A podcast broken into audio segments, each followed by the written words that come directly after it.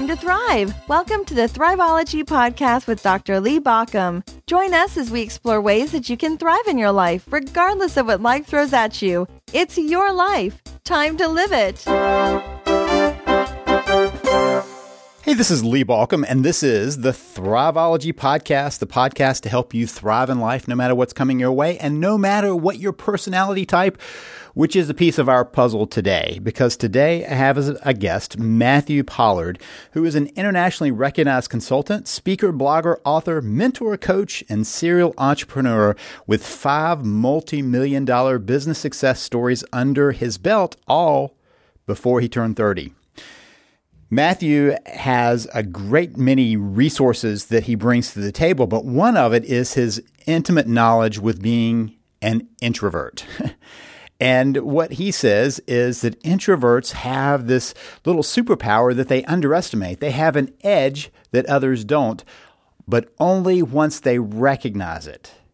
So today we're going to talk about how that fits into life, how it fits into business, and how it fits into your life. Whether you are an introvert or you live with an introvert, you're going to find this to be helpful. And I say that speaking as an introvert. So let's jump into that conversation with Matthew Pollard. So, one of my stories is as a child, I had a brother who always tried to get into my room. It drove me crazy. I would be in my room trying to play, and he'd be beating on the door trying to play too. And I never could figure out what the deal was, why he couldn't play with himself. And one day I kind of figured out that there's a difference in our personalities. He was an extrovert and I'm an introvert. And uh, that was a collision course for us. And uh, so I've always been interested in how that dynamic happens. And today I have a chance to talk with Matthew about that. Uh, Matthew has uh, done a lot of work in this area. And so he's going to bring us up to speed on what this whole introversion thing is and uh, how it can be an advantage. Matthew, thank you so much for being here. Talk a little bit about how you got to this point.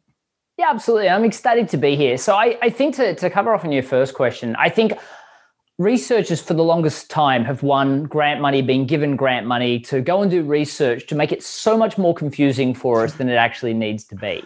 I mean, the way I see it is introversion is as simple as where you draw your energy from. Now, sure, there are people that are shy, there are people that are quiet by nature, there are people that are highly sensitive, but introversion in its simplest form is, for instance, your brother he gets to hang out with people and it charges him up. So he wants to hang out with more people and do more things with people.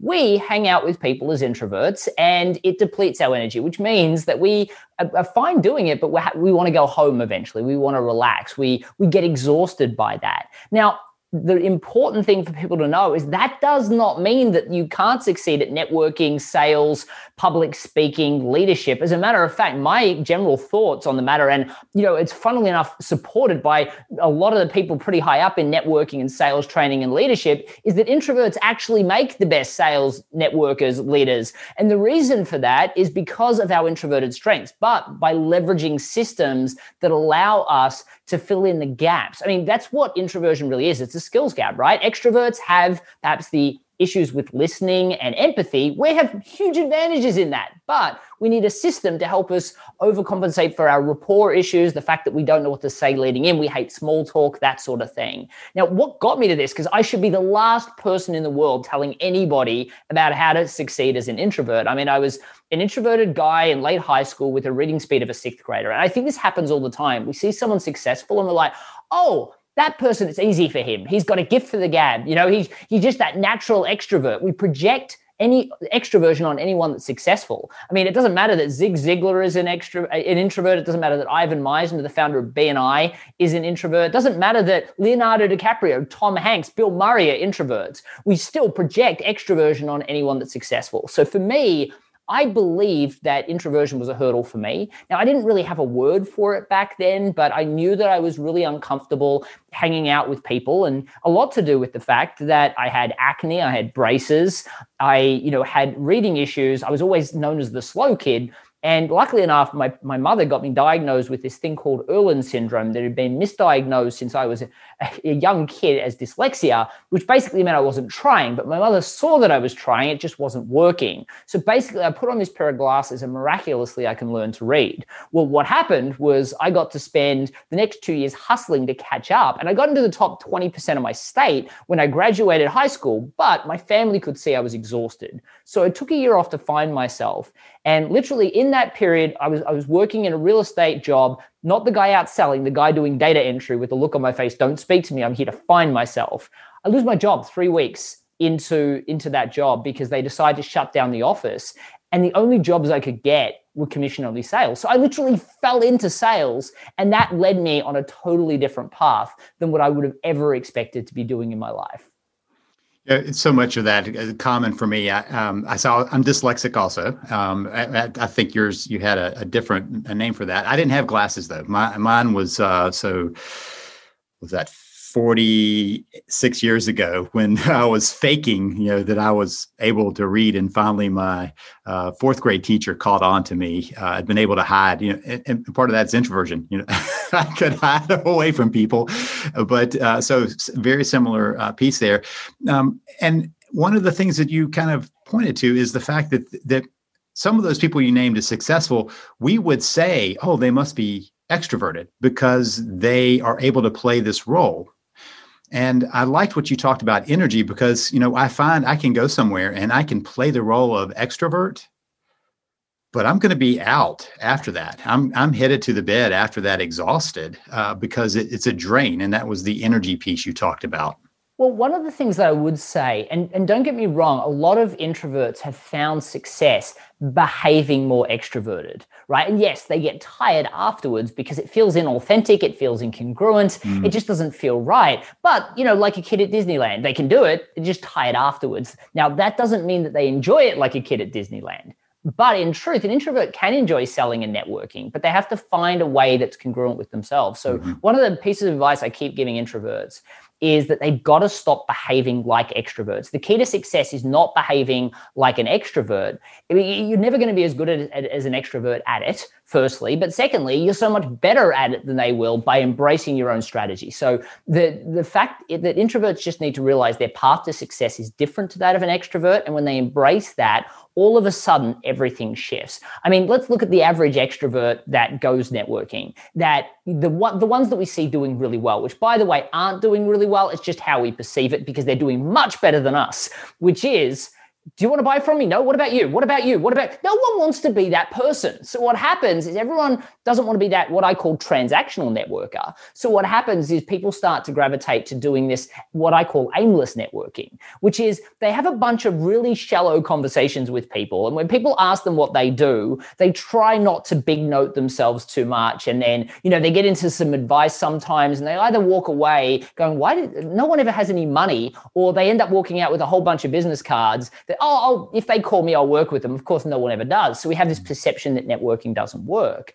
So what I suggest to people is 90% of the success, especially for introverts, in a networking room specifically is done before you even walk into the room. You have to plan, prepare, know what you're going to say, not to be someone that you're not, but to present the best version of yourself so you stop getting stuck in your head. I suggest the same when it comes to sales. Planning and preparation so that you know what you're going to say all of a sudden means that we're not stuck in our head. We know what we want to say, we have a plan, and all we need to do is listen, which introverts are great at, empathize, which introverts are great at, and attach what they're saying to what we already have planned, which means that we don't get stuck in our heads. So introverts have these amazing superpowers that extroverts just don't have. The problem is that we believe that we can't do it. Now, if you believe you can't do it, how much effort are you going to put into it? I mean, the average introvert, here's what happens.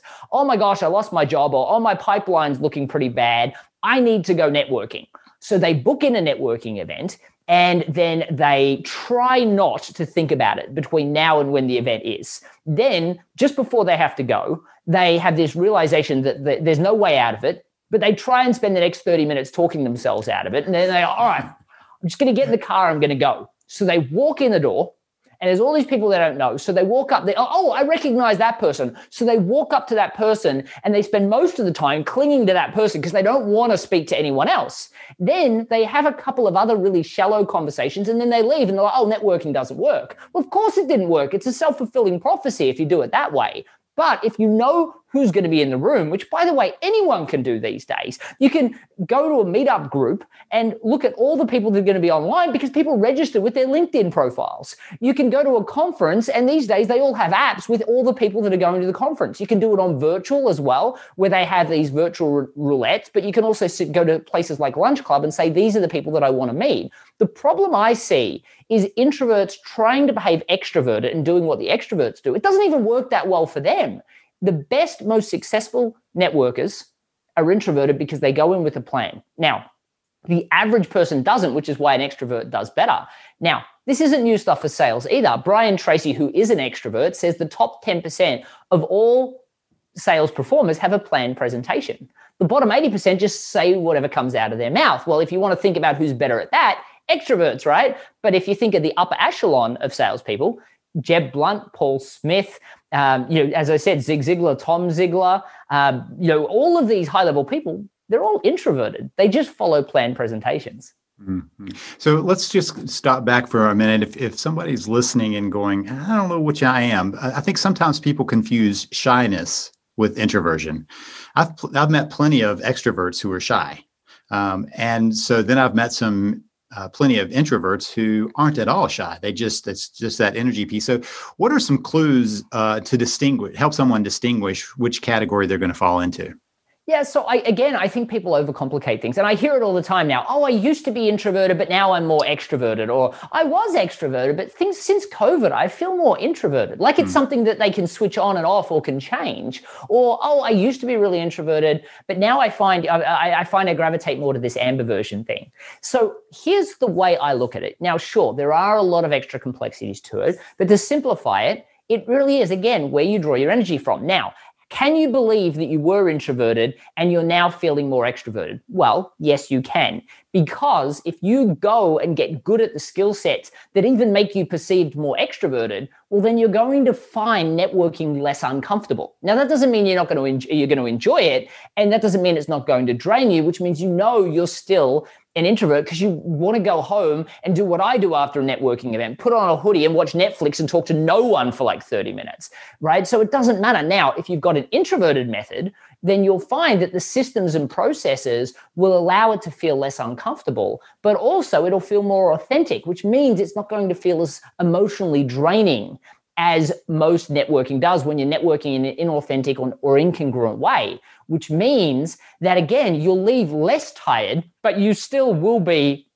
exhausted if you continue to do it and you will still not charge up by going to that room. So yes, people that are shy have different uh, they have different fears and worries and concerns around going up and speaking to people. People that are highly sensitive, you know, it's you know, a lot of people think that the two are co- correlated, but in truth, you know, the problem with you know highly sensitive people just it means that you know being around you know people and chatting it takes a lot more out of them right? Introversion just means that you have a amount of energy. And the way I see it is imagine that, you know, I'm, I'm wearing a wireless lapel microphone right now that's running off rechargeable batteries.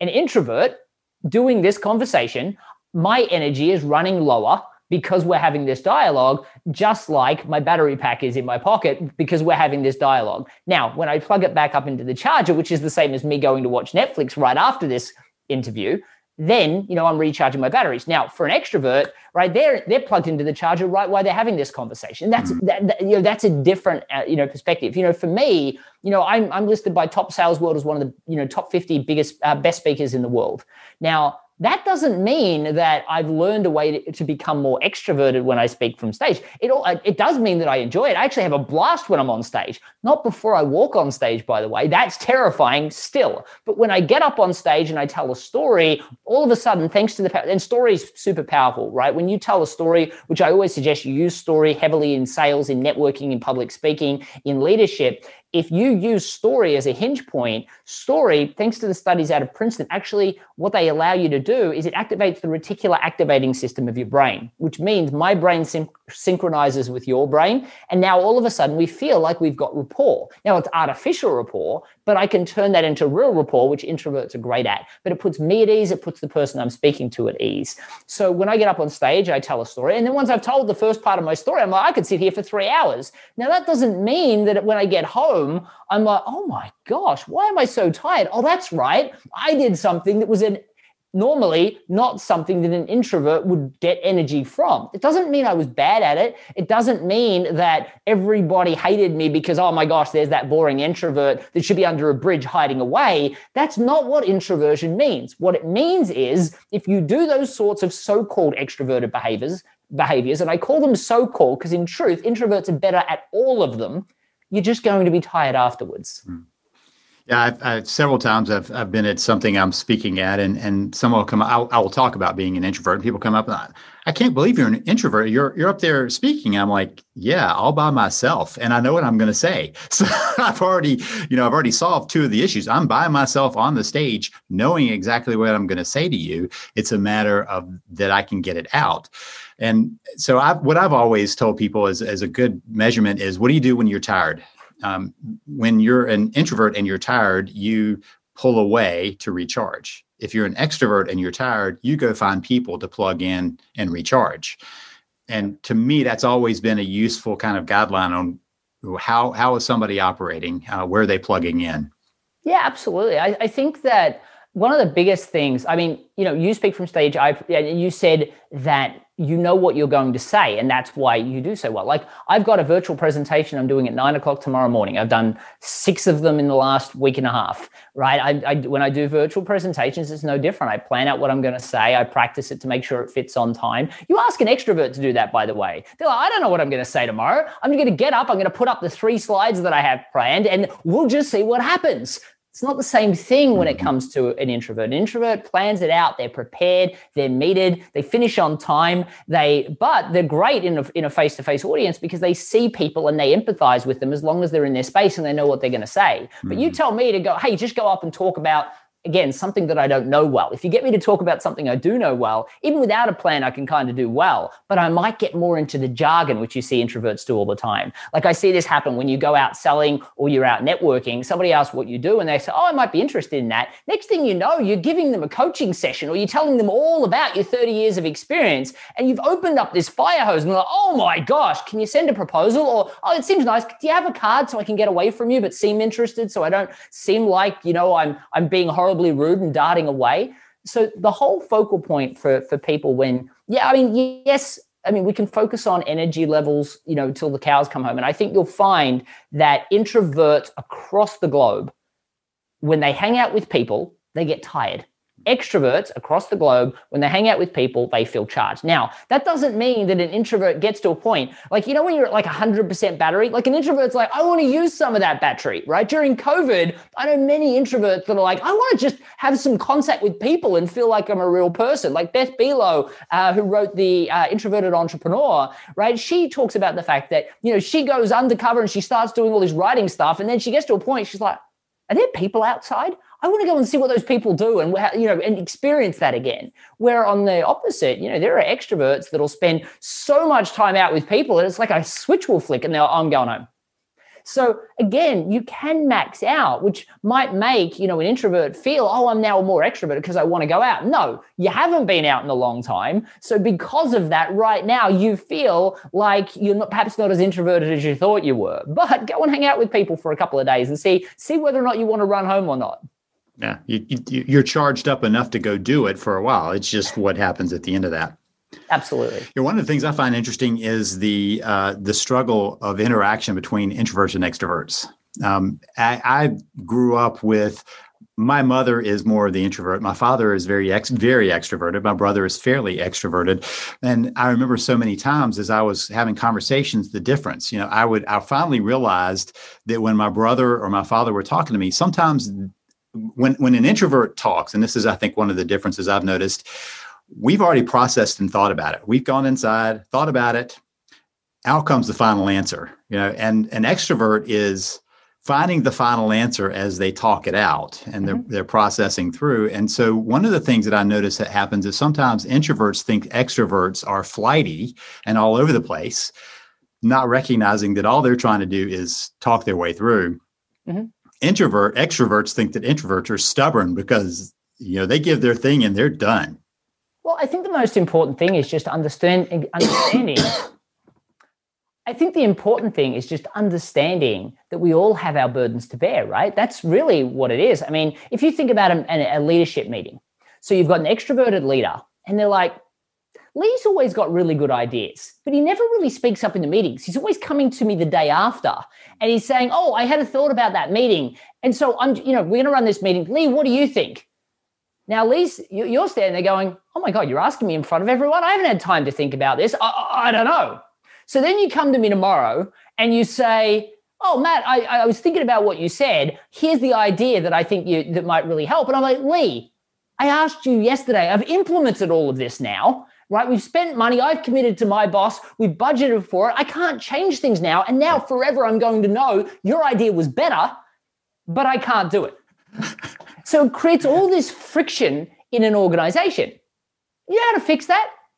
Extroverts just so you know, your introverts would do well knowing what the topic of the meeting is going to be about. And if there are any specific questions or feedback you're looking for them to provide, maybe ask them the night before so hmm. that they can come into the meeting when they're asked, they're not caught out on the spot and you'll get these amazing answers, right? It's just understanding the difference. Now, yeah. when you go out networking, I have to say, there's still the occasional per- extrovert that throws out this joke that makes no sense to me and I spend about five minutes in my head going, Am I supposed to laugh? What, what am I supposed to say at this point? But more often than not, most people are on in networking, especially if you go to the right networking events where your ideal client base is, your ideal employers are, the right people are there. A lot of times you'll have a lot of the same dialogues. So because of that, you can practice, you can rehearse it. And because of that, I'm not stuck in my own head when I'm having having those conversations. And I love networking with extroverts because they're just happy to be having a chat and if as long as that chat ends up in an outcome, whatever that outcome is, they're happy that they did it. On the opposite side, me as an introvert, I know exactly where I want the conversation to end up. And funnily enough, because I'm the one with the plan, they're ecstatic that we got to an endpoint. The endpoint is always the endpoint that I wanted to get them to. So it becomes super, super simple. Now, what I find is introverts, because they don't do any planning, often end up speaking to one or two people or doing hmm. nothing, you know, or, or, just hiding away, going, oh, I'm just going to speak to five people. But of course, the first person they walk walk up to is go, oh, what is it that you do? Oh, I sell insurance. Oh my God, I may as well not be here, right? So a lot of times it's lack of preparation, lack of forethought, and perhaps the fear associated with it that causes the lack of forethought that leads to a self-fulfilling prophecy. Just like a leader needs to ask their introverts about or tell them about the topic and what they're planning on asking an introvert's got to do some planning when they go to a networking event. And if they're really you know going to sell somebody something they need to do some planning on what they're going to say what stories they're going to tell. An introvert's biggest hurdle is that they avoid these things and double down on their functional skill and perfecting that and they don't focus on the things that are actually going to make their businesses successful or their careers highly affluent. Okay so you've mentioned a couple of times the advantage of introverts and most introverts living in a somewhat extroverted world uh, can feel like it's I, I, know i felt it myself an affliction you know that you're you're suffering as i said to you before we started recording you know i suffer from introversion and and uh, you see it as the advantage. So let's talk some about what advantages are built in there. I mean what what does a, an, an introvert bring to the to the party i guess? What, what do they bring to that party that gives them that advantage well, I think the first thing is I want to validate the first statement. Everyone keeps saying it's an intro, it's an extroverted world. It's when did it become an extroverted world? When introverts decided that, right? Mm. Because in truth, it isn't. Now, I know that there are a lot of people going, oh, but you know, this person, they see me as an introvert, so they don't give me the opportunities. Well, that's because you, as an introvert, have decided that you're somehow disabled and can't succeed and haven't put the skill sets in place to be able to do the work. Do you know how many people project extrovert introversion on me and don't give me opportunities? Not a one. Why? Because I've learned the skill sets. Now, if you think that you can't succeed in sales because you're an introvert and your manager won't give you a chance. Let me ask you, sure, he may be projecting going, oh, that person's a little quiet, they're a little shy. But if your sales go up, funnily enough, you're going to start to get opportunities. I mean, I worked like my first job I remember uh, in telecommunications, door to door sales. So I lost my job just before Christmas and I took the only jobs that, that, I could get. So I applied for three interviews. They were all commission only. I got three interviews. So I thought, oh, wow, I did really well. Then I got three jobs and I'm like, maybe they think I can sell. Well, my manager put that to an end. He said, we hire everyone. We just mm. throw mud up against the wall. We see what sticks. So I'm in a training group of 20. We get five days of product training, not a single second of sales training, and get thrown on this road in Sydney Road, Melbourne, Australia. And they say, go sell. I don't even know what to say.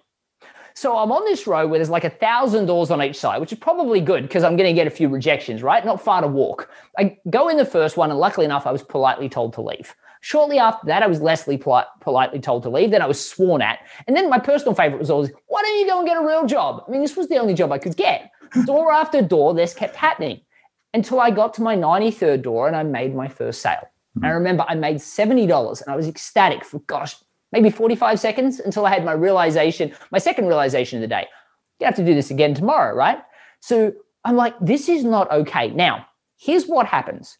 I could have gone back in tomorrow. Well, firstly, I could have quit, which is what 18 of the people in my training group did, right? The fight or flight is always there. Now, the thing that I'm liking these days is people have got that I'm going to grind it out, I'm going to hustle it out kind of mentality. And that's great, but not without a strategy. Then you're just relying on Lady Luck. And guess what? Lady Luck is not as happy with us introverts as they are with extroverts because extroverts can wing it. We can't. So I could have said, why is my manager not giving me training? Why is it that no one's giving me opportunities? Why are they getting all the good leads? Why is it that my manager's not promoting me? I'm good with people. Instead, I went, sales is going to be a system because if it's not a system, my year is going to be horrible. And I went to work learning that system. And I went, well, I had a reading speed of a sixth grader. So where am I going to learn this system? I know I'm going to learn from YouTube because that was all that was around at the moment. So I typed in sales system in YouTube and all these videos came up. And then I started to watch different videos. And here's what I did I spent eight hours a day out in the field selling. Then I'd go home and I'd practice the next step in the system for eight hours, day after day, week after week, I did this. Every day, though, I got better. Now, by the way, weekends were great. I'd spend 16 hours practicing. I got better really quickly, though. Soon, you know, it was 45 doors before my next sale. Then it was 31. Then it was 28. Then it was 17. Then it was nine. Then it was three. I got it down to making a sale on average every three doors. Now, here's the interesting thing my manager pulls me aside about six weeks in it was only six weeks. And he had this look on his face, like I thought I'd done something wrong. Because I was the quiet guy. I handed my paperwork in downstairs, didn't speak to anyone really upstairs. All the boisterous salespeople talking about how hard the market is and what they're doing now and how they convinced a customer. I'm not saying anything. My manager says, Matt, we're a little bit blown away by this, but we just got our national sales figures. And it turns out you're the number one salesperson in the company, which just so happened to be the largest sales and marketing company in the Southern Hemisphere. So they said, You must be great at selling. So we're going to put you in charge of a team. So they'd give me 20 people. Now, if I hadn't have learned to sell, do you think my manager would have recognized that? Or do you think they would have said, oh, poor little Matt, he's a little bit quiet. I don't think he's going to be able to ever, you know, get, get up the ranks here in this organization. So then they give me a team of 20 people.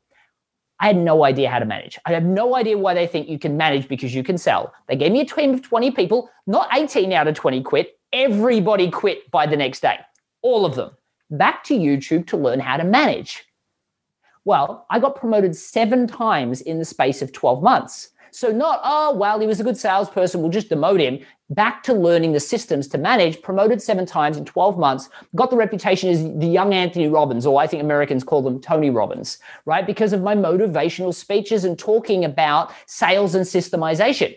All stuff I learned how to do from YouTube left that organization within 12 months started my own telecommunications company and turned over more than a million dollars. Fast forward just shy of a decade i've been responsible for five multi-million dollar success stories.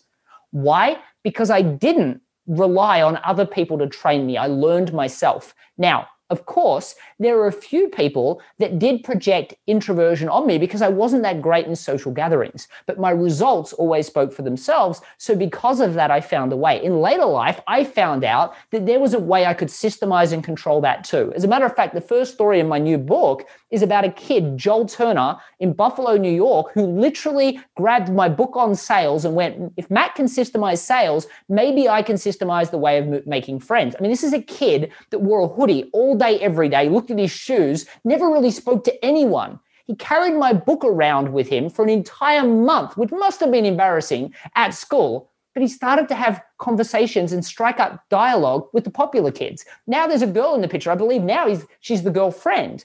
He, the hoodie's gone. His life is different. Why? Because he spent the time learning how to take action.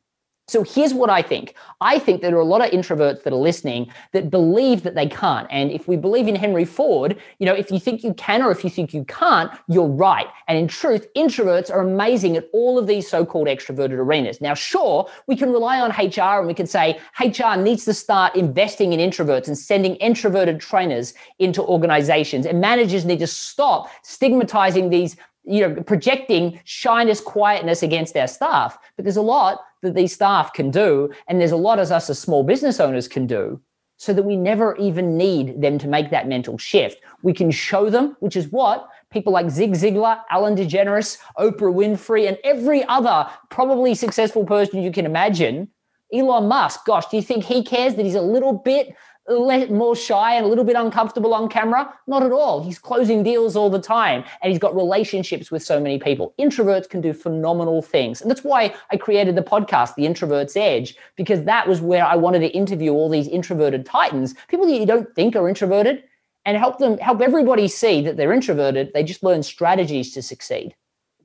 So it's a lot of important stuff to impact to unpack there. That some of the people that we would naturally assume are just comfortable with people, therefore just extroverts, really are uh, have found a system, have some method in their mind when they start. Yeah, I, I remember. Um, so uh, you you talked early on about introverts not being big on small talk. You know, I, I, always found myself in these deep conversations, usually deeper than the other person had expected, and I never figured out why that was until I realized all of the introvert part but I remember at one point I was struggling to go do something, and and uh, my mother said, "Why don't you just think of some things you could start off with, some conversation starters?" And and I realized that was one of my blocks. I did I didn't even know I could. You know, what do you start with? And so I would just be kind of deer in headlights. Someone would come up, "Hey, how you doing?" Uh, and then she kind of helped me understand that there there was just that little bit of a system helped change just having in my mind, I could ask about this, I could do this, I could do this, that begins to unlock the next piece of that. Because once you're rolling, as you said on a stage, once you're rolling, most introverts are pretty comfortable with the continuing conversation. It's the start point. Absolutely. I mean, you look at the average introvert, we're great at the 95% bit. We're just not great at that 5% bit at the start. And maybe you could say we're good at 90% because the 5% at the end right. where we actually turn it into something, we're pretty off bad as well. Now, I will say that a lot of introverts go too deep and they go too deep into industry talk, which is where they're opening that fire hose of information, where a story would have built a better relationship and done a lot more. So, a lot of introverts think they've created these deeper relationships. What they've had is deeper conversations into their topic matter. So, mm-hmm. that's not always true. Now, an extrovert, on the other hand, they're really good at the first 5%, but a lot of times they get into this self promotional stuff that people can't stand. They're the people you see on LinkedIn a lot of the times. And look, introverts do that too. I'm desperate. So they're sending all these spam messages to everyone on LinkedIn. You know, if I get one out of 100, well, I don't want to speak to 100 people to get one deal. That's horrible. And what the other 99 are thinking of me, no thank you. Right. So the thing that I get people to realize for introverts specifically is I mean, yeah, what you said is a perfect example. You know, when I first, there's an example I give in my first book about, you know, somebody offering me a coffee in the afternoon. And I had this pre planned response going, Oh gosh, I would love one. But if I have one more coffee, I think I've had three coffees with the meetings this morning. I will be bouncing off the walls and my wife will not want to let me into the house. So if it's okay with you, I'll just have a glass of water. That whole conversation is all the same every afternoon. Now they have a laugh and they start talking about how they can never give up coffee, you know. And then I said, actually, I'm moving to mate tea. I've made this decision. I'm not sure if you've heard of it, but in South America, uh, they've got this great tea that what I've heard about is that you, you know, you grab mate tea, you have it instead. And while you can't do it in the same day because you'll feel the effects of missing coffee, if you have mate tea, from what I've heard, you can level out you get the same you know the same intensity feeling without the ups and downs and then we get into this whole dialogue about how they could never give up coffee and it's all choreographed. I've, I've had that conversation a thousand times. Mm. So I know every variation of it and it doesn't vary much at all, right? Other times, you know, I'll, I'll, I'll notice that you know, I get there just on time or a few minutes early, and they'll say, "Oh, I'll say, is you know, John," and they'll say, "Yes, um, is Matthew?" And I'm like, "Yeah, uh, we've got an appointment." They're like, "Oh yeah, come through." And then I'll say on the way, "Gosh, I'm so glad I made it here on time." Funnily enough, I left 15 minutes early, but have you? Can you believe the traffic that we're having? Like the population growth here is just making it harder and harder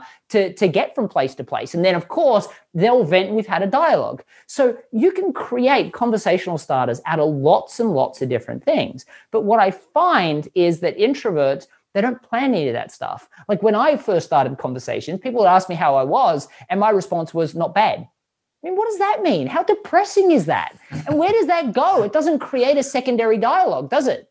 So because of that, we're not having a chat. I say not bad, and they're like, oh, and at a networking event. So what is it you do then? Oh, I sell insurance. Oh, I don't need insurance. Oh, well, that's awkward. Or oh, I had a bad experience with an insurance person. Oh, well, hmm. you know, I've I'm different. I got magic ruby slippers. It doesn't work.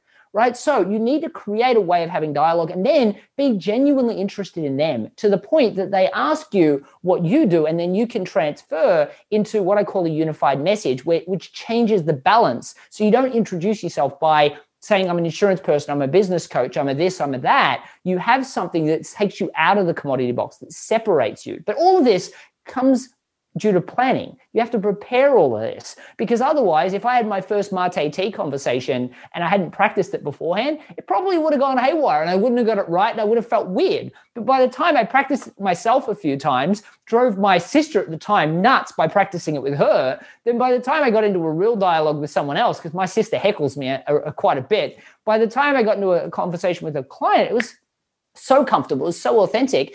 And it was actually me. I actually did move to Mate tea, and I think it's amazing, right? It stops me having that crazy rush in the morning, the bottoming out, the you know the anxiety around sales calls, things like that. Mate tea is amazing. I've actually tried it, so I'm going to agree with you. My daughter actually brought it from her trip to South America. She brought it home, and sure enough, it, it's a good one. It's a little grassy. well, you can actually get it from uh, from Whole Foods now. Yeah, so I, yeah. I tried it for the first time in Argentina. Mm-hmm. I spent three months in South America. So I tried it for the first time in South America. It was it was it was great. There's lots of different varieties. Um, there's some higher grade ones that don't taste as grassy, mm. but it does feel like you're not going to have the same feeling of having that crisp coffee. The mate tea does feel like you're having muddy water, but it does have that effect that you're looking for for the coffee. Yeah, yeah, cool. So you've written some books and you've got a new book out. Tell, talk a little bit about that. Yeah, absolutely. So obviously, my my first book did about forty. Well, it did more than forty thousand copies, and it's now been translated into more than ten languages, which I'm ecstatic about. It it focused on why an introvert could actually be better than an extrovert at selling. And then it provided a system. As a matter of fact, I keep my publisher hates me when I say this. I keep telling people you don't need to buy that book. If you just go to the introvertsedge.com, you can download the first chapter. And if you do nothing more than read the first chapter, you'll realize why you're actually better at selling than an extrovert. And then I'll map out the seven step process. And if you do nothing more than grab those seven steps, look at what you currently say and fit it into those steps, you'll realize firstly, there's some things that don't fit throw that out. You shouldn't be saying it to clients. Then you'll realize there's some things out of order. And then you'll realize there's some pretty gaping holes, which are generally around asking great questions and telling great stories. If you fill the gaps and put it in order, you'll double your sales easily in the next 60 days. But what happened was all these people kept coming back to me afterwards and saying, Matt, I love that book. You know, it's made such a shift in the amount of deals I close, but I'm not getting in front of enough leads.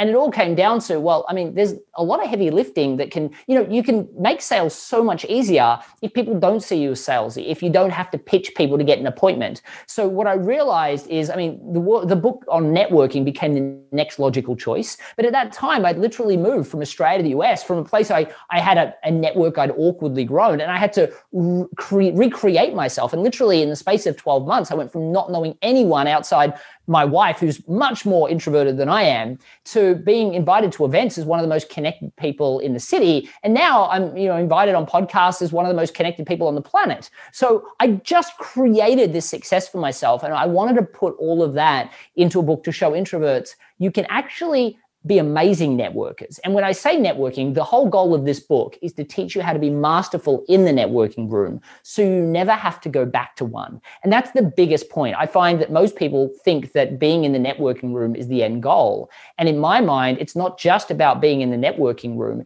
it's about being able to network virtually. It's about being able to attract using technology, psychology, and strategy your ideal clients to come chase you. But the truth is that most people can't articulate the value of what they offer in three minutes when somebody's politely listening to them. What chance do they have in half a second when somebody of attention that they get online? So the goal of this book is to give them a system. And it, it really, the reason I had to write it straight away was the, because of the story of Joel. I mean, Joel made friends by realizing that sales had to be a system. And I just, while the book works for both career professionals and small business owners, in truth, I'm just passionate about small business owners. You know, I I think it, it is something heroic about a person that has enough skills, talent, and belief in themselves to go and start a business for themselves. And I hate these people stuck in this constant hamster wheel of struggling to find interested people, setting themselves apart and making the sale. So I fixed the making a sale bit, but they were still struggling to find interested people and setting themselves apart.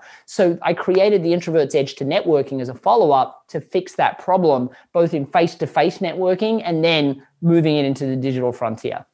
You know, so as uh, if people are, are, listening, if you're listening and going, okay, well, I'm, that's not me because I'm not in business. I just want to remind uh, folks that everybody is uh, your your own business. I mean, in some ways, if you're whatever you're doing, you're involved in networking. Um, if you go to a religious organization, a church, synagogue, temple, whatever, you're networking. I mean, that's that's your connection space. If you're going uh, to uh, to a hobby, you know, and and one of the things I've often heard from people, introverted people, they have a hard time getting into hobbies because you know they're people they are going to interact with and don't know what to do. It's networking, and and so while um, Matthew's specific aim is for business people, if you're an introvert, this is in your realm, and if you uh, are connected to an introvert, love an introvert, have an introvert in your life, this could give you an insight into you know what crosses that piece. So this while it is business aimed and if you're in business or in sales this is definitely in your scope.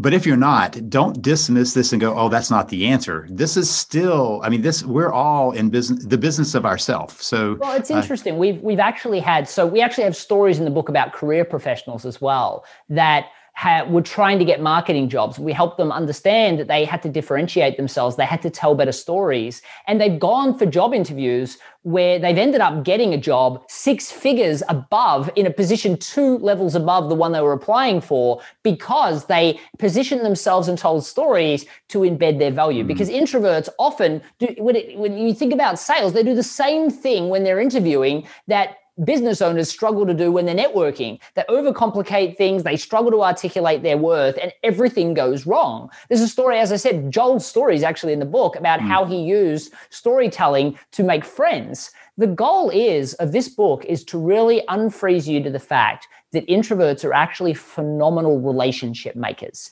but also it's designed to show you that networking is not just in a networking room. It is. It's when you're out for uh, out at a yacht club. It's it's when you're at the golf course. It's when you're just chatting to a couple of people while you're waiting in line for popcorn at the cinema. It's networking is everywhere in our personal lives, our careers, and our businesses. And the truth is that networking is not just about finding customers. You know, one of the things I outline in the book is, you know, a lot of people will go to find their next job or to find their next customer, but this is what I call prospect world, right? They're looking for their next thing, but that's always going to keep them stuck in this hamster wheel of trying to find the next person. What I talk about is networking is really about finding two other types of people. And a lot of times, I mean, you can find them at the symphony, right? It's the two groups of people that I really look for are what's called momentum partners. Now, these are people that share my work with others. Like if you would be one of my momentum partners, you believe in my work, you're sharing it with your audience,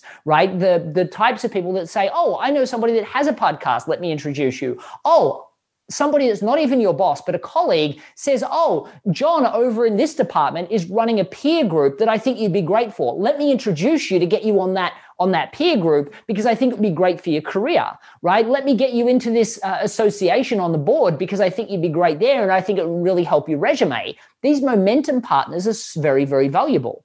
Now, there's also this higher level group, which is what I call champions. Now, champions for me is like Ivan Misner, the founder of BNI, which is, you know, 10,000 membership groups across the globe.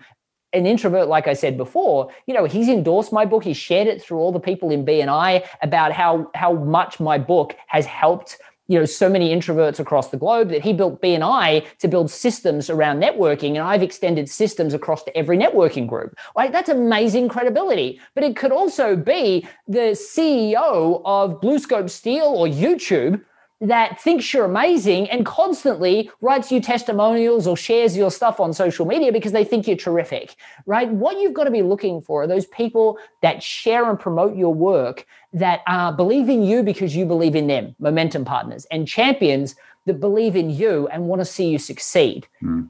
Those are the powerful networks to get. And that's the system, and it fits everywhere. So, um, before we run out of time, Matthew, talk a little bit about how people can. You mentioned it, but let's let's unembed that a little bit, make it clear. How can people find you? Uh, what, what's the best place to grab that chapter? Yeah, absolutely. So my first book you can get at theintrovertsedge.com. Uh, now you can also download the first chapter there as well. My mm-hmm. second book is at theintrovertsedge.com forward slash networking. And you can get the first chapter of my second book there. But feel free, I because I learned how to sell on YouTube, I put a ton of free content out on YouTube, on LinkedIn, on Facebook. Feel free to follow me everywhere and just consume the free content and help change, help me change your mind that introverts can't be amazing at all of these things. Because it's that belief that I'm focused on shifting. And yes, I'm going to put a system in place to make you amazing at it. But the first thing is changing your belief. Because if you think, oh, I can't do this because I'm introverted, that is the most important thing to change. After that, we'll teach you a step by step process. But in truth, sales, networking, it's not like martial arts. You don't just piece all these things together and hope it works. Treat it like a science experiment. Build the system, one person system, even if it's not mine. As I said, there's a lot of really successful introverted networkers, introverted salespeople, introverted public speakers. Build that process for yourself and then get to work perfecting each element over time. And through that mindset, also one other thing that's amazing will happen. It'll stop becoming personal right? When somebody rejects you in a sale, when you don't get that job, when a conversation doesn't go well, because it's like a science experiment. Henry Ford doesn't go, oh my gosh, there was a problem on the line. I was never built meant to build cars. It makes it this external process. And by making it external, all of a sudden you start to tinker with it and your analytical mind starts to go to play. And all of a sudden, it stops becoming so emotionally tolling. So, yeah, you can get the two chapters of the book at theintrovertsedge.com and theintrovertsedge.com forward slash networking. And and what you just said about that experiment piece, you know, just that mindset, that is true. It doesn't matter if you're an extrovert, introvert, wherever in between. That is some powerful work to, to be able to use that and go, oh, it's not a failure. It's a data point. It's a science experiment. Let's try again. This has been great, Matthew. This has been really great for people who may have gone, oh, that's what I am, or that's not what I am, but I know people who are as an understanding, getting into that mindset. So thank you so much for sharing, uh, both in how you've written, you've, you've, provided the books, they're great books, uh, and in providing other things on YouTube, but also for being here and providing this for anybody who's had that question. What is this introversion thing about? And could it be me? But more than that, and that doesn't mean that I've got to suffer with this, but I've got something to bring to the table. Thanks for being here. It's my absolute pleasure. Thanks for having me on. It was great.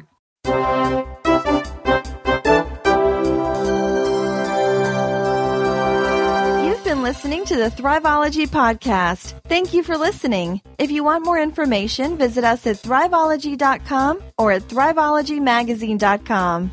Remember that Thriveology is spelled T H R I V E O L O G Y. It's your life. Time to live it.